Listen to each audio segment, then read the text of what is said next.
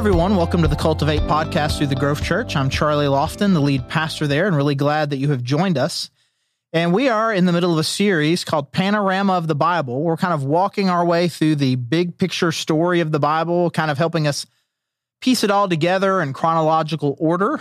And today is going to be part five. And so if you have missed the first few, I would encourage you to go back and make sure that you are catching all 12 of these and that you're listening to them in order because again the big the big idea here is to help us understand kind of how the the big picture of the bible fits together kind of what the story is in chronological order because especially the old testament you'll find yourselves it's not it's not in chronological order. You get to the prophets you're not sure where those go. You'll see repeats of the same story and there's just it's they're they're essentially arranged by they're arranged by genre more than they are arranged by um, chronology. And so it can make it difficult sometimes. And so this is just kind of a really good, simple tool that I have borrowed in part from uh, Robert Cupp at Fellowship Bible Church in Northwest Arkansas. And it has, it really helped me about 25 years ago. And I hope that it can help you as well.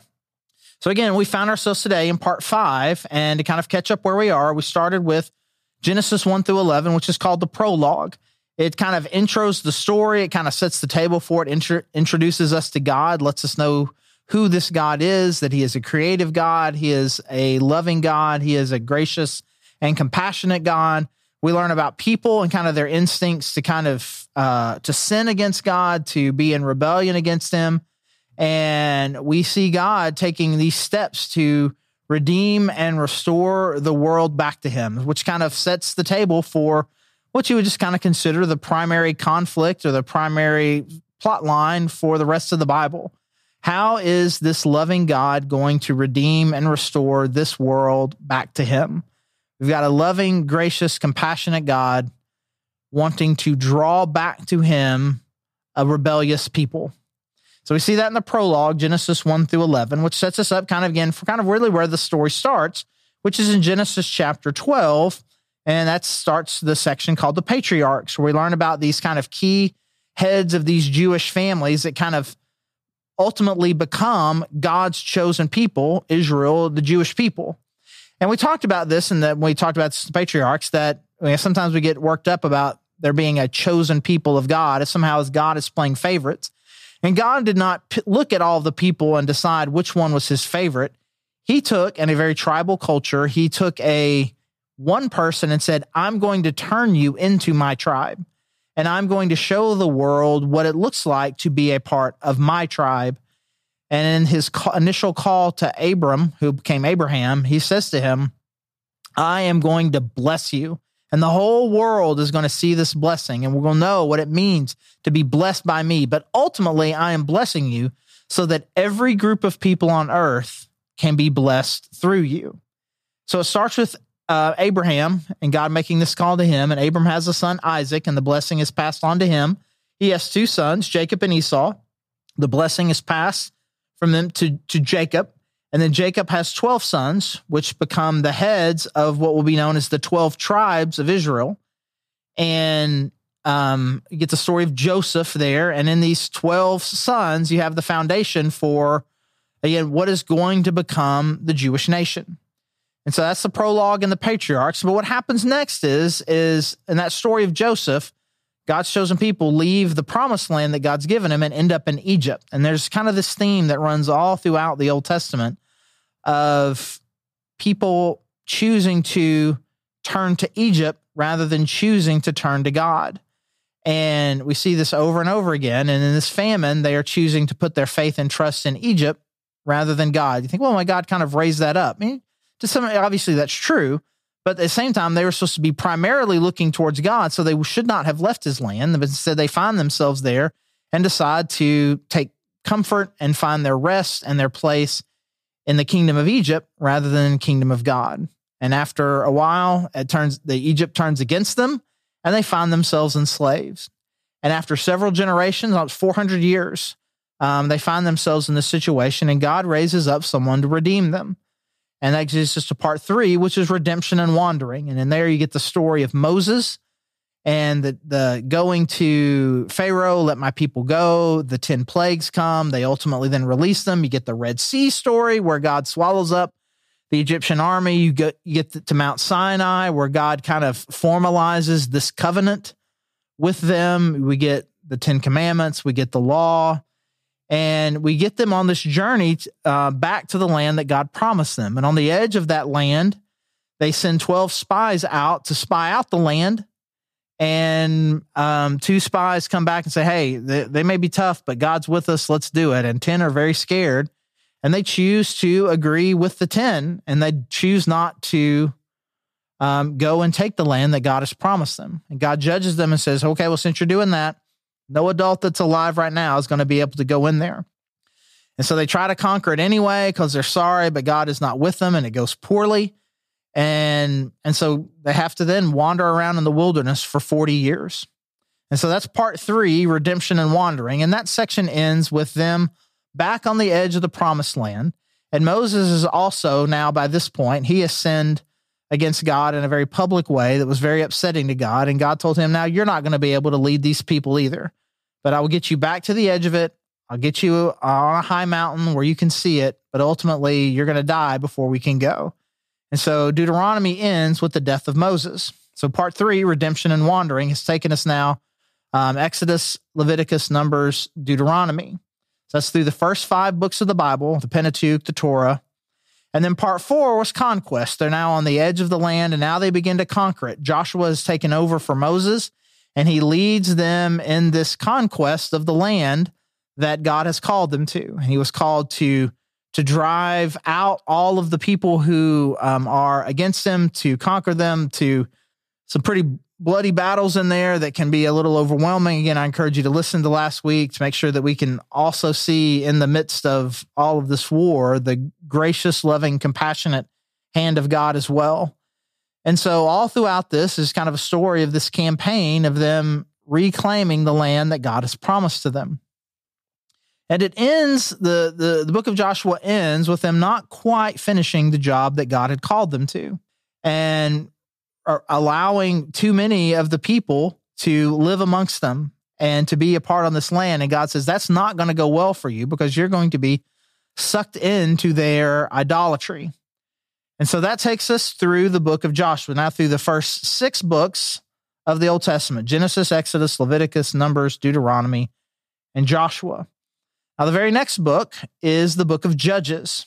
Now, depending on, you know, all, all, sorts of different people have different names kind of for how to describe judges.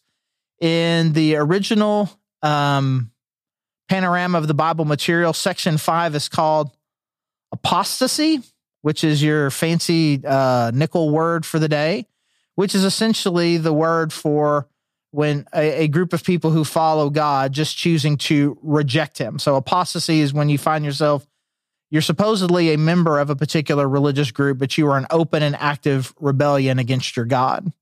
So it's referred to that, which I would just say is just a little bit harsh. Um, no criticism to the awesome people who created this, but I don't know that that necessarily captures it. And other people, if you've ever read about the book of Judges, maybe refer to it as the sin cycle. And we'll talk about this cycle that just continues to repeat um, through the book of Judges and they call it the sin cycle. And then there's a more optimistic guy out there uh, that, that more optimistic people refer to it not not as the sin cycle, but the redemption cycle. I mean, there's a full cycle that includes God's redemption from sin. Why why focus on the sin part? You should call it uh, the redemption cycle. We'll we'll we'll skirt both of those, and basically, it's just this is the this is the cycle of judges. It's the judges cycle. We're it the this section of scripture is essentially talking about they're now in the promised land. They are ruled not by a king, which we will see later in our next section. They're not ruled by a king, they're ruled by these judges. Essentially, this is uh, supposed to be a theocracy. God is the only king that they have, and God has set these judges to kind of oversee certain disputes. They're supposed to live by the law. These judges are supposed to help enforce that. They don't have a king, they don't have a prime minister, they don't have a president or anything like that. God functions as all of those roles. They're supposed to be governed by God and God's laws, and there are these judges that are there to help enforce um, these laws. So they'll have different prophets that play these roles, these judges that play these roles. But ultimately, what you're going to see all throughout the book of Judges, again, is this cycle. And so we'll typically start the, the beginning of the cycle starts with um, the Israelites being in some manner of active rebellion. They are rebelling against God. They're not worshiping God. And again, just like as essentially is predicted in in Joshua, was predicted in Deuteronomy. Hey, if you don't do a good job of kind of making sure to kind of rid your land of idol worshippers and people and the idols and these false gods, they're going it's going to be a trap for you. And we see this playing out from the very beginning in the book of Judges. So the cycle begins with them turning away from God and turning to idols, turning to idolatry, worshiping other false gods. And so what then will immediately then happen after they fall away from God is God will bring up some outside group of some kind to come and oppress them. It is very often in the book of Judges, it's very often the Philistines. And the Philistines are a group that you should really get used to reading about. You're going to see them in Judges, you're going to see them You'll see them as a primary enemy for the kings of Israel that are going to come later. So they will come and they will enslave them, they'll oppress them in some way. And so they, you start with sin, then you have this punishment. And then ultimately, you will have then they cry out to God, Hey, God, we have made this mistake. We are so sorry. We are sorry that we have turned away from you. We are sorry that um, that we have worshiped these false idols. We're so sorry. And so then God will bring about then um, some sort of redeemer, raise up one of his judges, someone to redeem the people, who God will give them a plan. He'll give, he'll anoint them with some special power.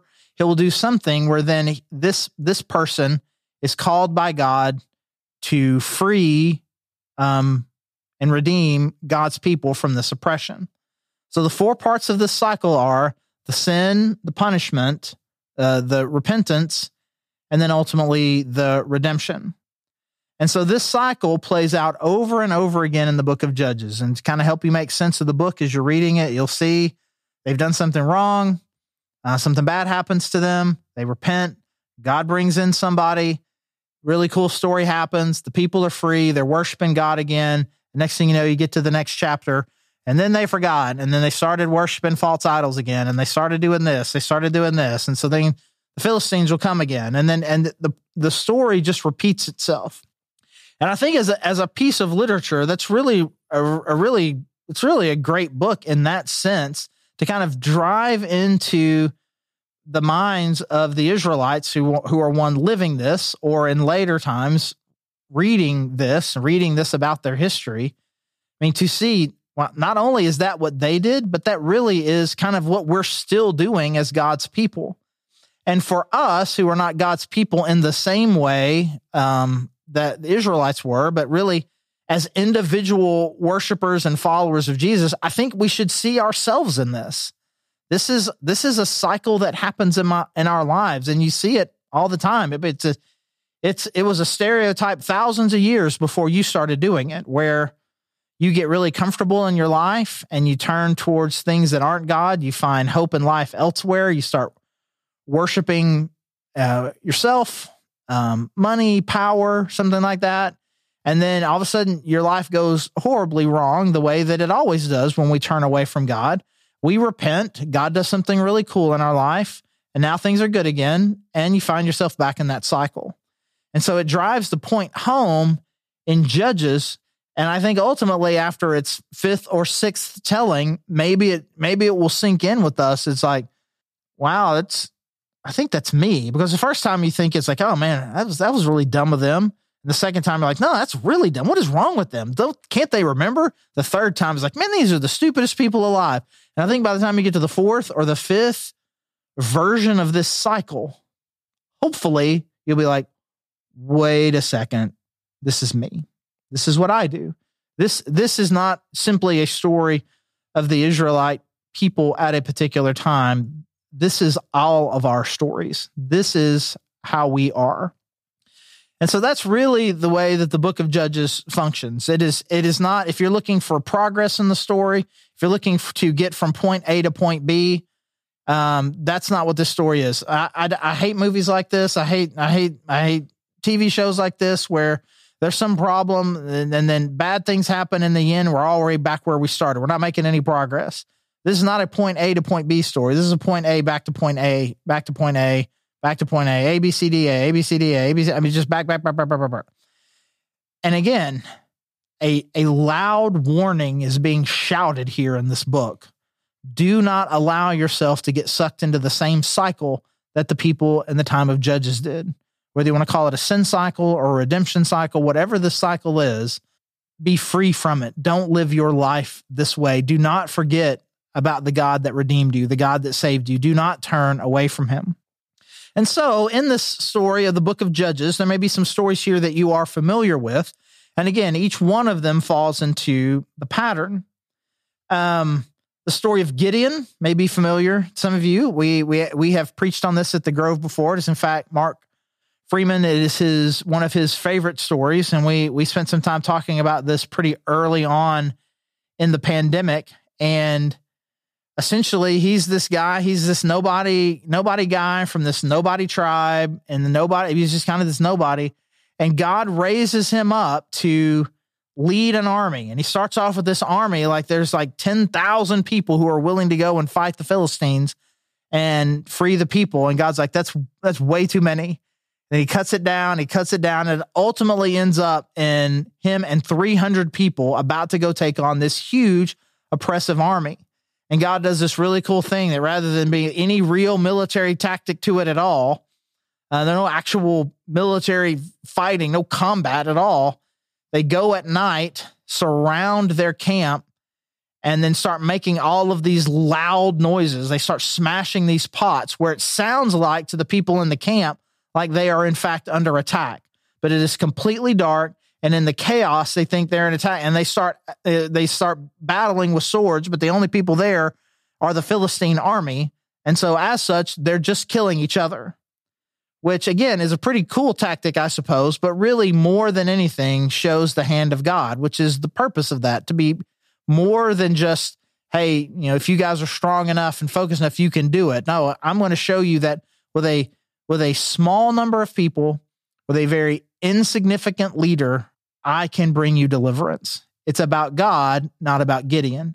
And in one of the most frustrating endings to any particular story, right on up there with the Noah story. I, I, I don't want to get too distracted, but you know, the Noah story, God does all these cool things. He saves him, he gives all the art, and then immediately Noah gets drunk, passes out in his tent. I mean, it's just, it's just a crazy ending to that story. Gideon the same way. He sees God do this incredible thing and deliver them from the Philistines. And we're no longer going to, you know, it, Gideon removes the idols from his from his town is the first thing that God tells him to do before he creates this army. Because of the courage he shows in removing the idols from his town, God picks him and he leads this army and does this really cool thing. And he goes back and he builds an idol. And that's how that story ends. It's like, and it says, and it was a snare to their family and to that tribe for generations. Like, man alive. Like it doesn't even take very long for that story to end before the next cycle for them begins. Another one you may be familiar with is Deborah. That is right. That is a female name. That is a woman that we've talked about, and she's raised up, and there's she's got incredible wisdom. People are coming to her all the time to settle disputes, to get her wisdom. And again, they find themselves in another situation where they're needing somebody to raise up an army and there's this guy that gets called called to do it. And he says man i'm, I'm not going to do it unless you're with me deborah. And deborah's like well i mean and it's a really interesting thing her just kind of playing on this, the general gender stereotypes of her era. I was like man I, I i guess i can come with you but you need to understand then the way that this story is going to be understood. They're going to say not that you did this but that a woman did it. And he's like it doesn't matter. Please we need you.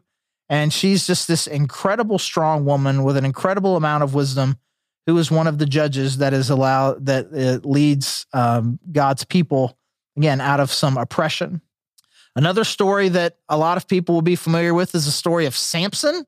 Samson's in here, and he will just call him the strongest, the biggest, the most outlandish, and the worst of the judges. I mean, he is just he's dumb as a rock. He he is he never really seems to demonstrate much in what we would call intelligence or morality. But the story itself is pretty incredible. the amount of strength and power that God has given to this guy who is just not great. And, you know, if you grew up in, you know, church Sunday school or whatever, anytime you tell a story about a dude who's in the Bible, you like you got to tell it like they're a good person. But it's like you read it and you're like, I'm not sure what his good quality is, except that he just happened to be blessed with this supernatural strength. And he just kind of accidentally sometimes kind of does good things for the country for for his nation, but ultimately he's just kind of a selfish little punk, which is really interesting.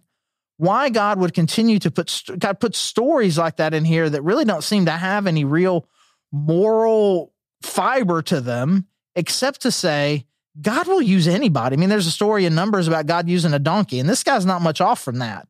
But it's like God, God's blessing, His strength, what He gives. It's really not based on who you are, what you do. It is on who he is.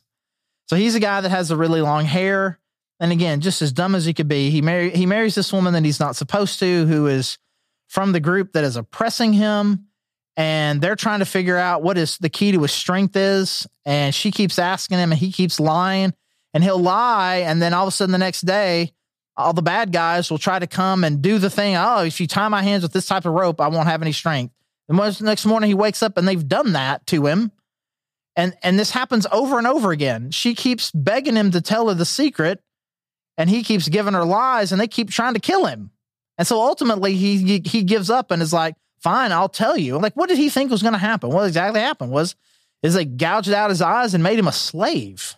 Anyways, and then I guess in his one one moment of possible redemption, the very end, blinded, he asks this servant guy, he's been kind of used as kind of like almost like a the entertainment kind of from the bad guys. And he asks this guy to this this servant to kind of put him next to two pillars.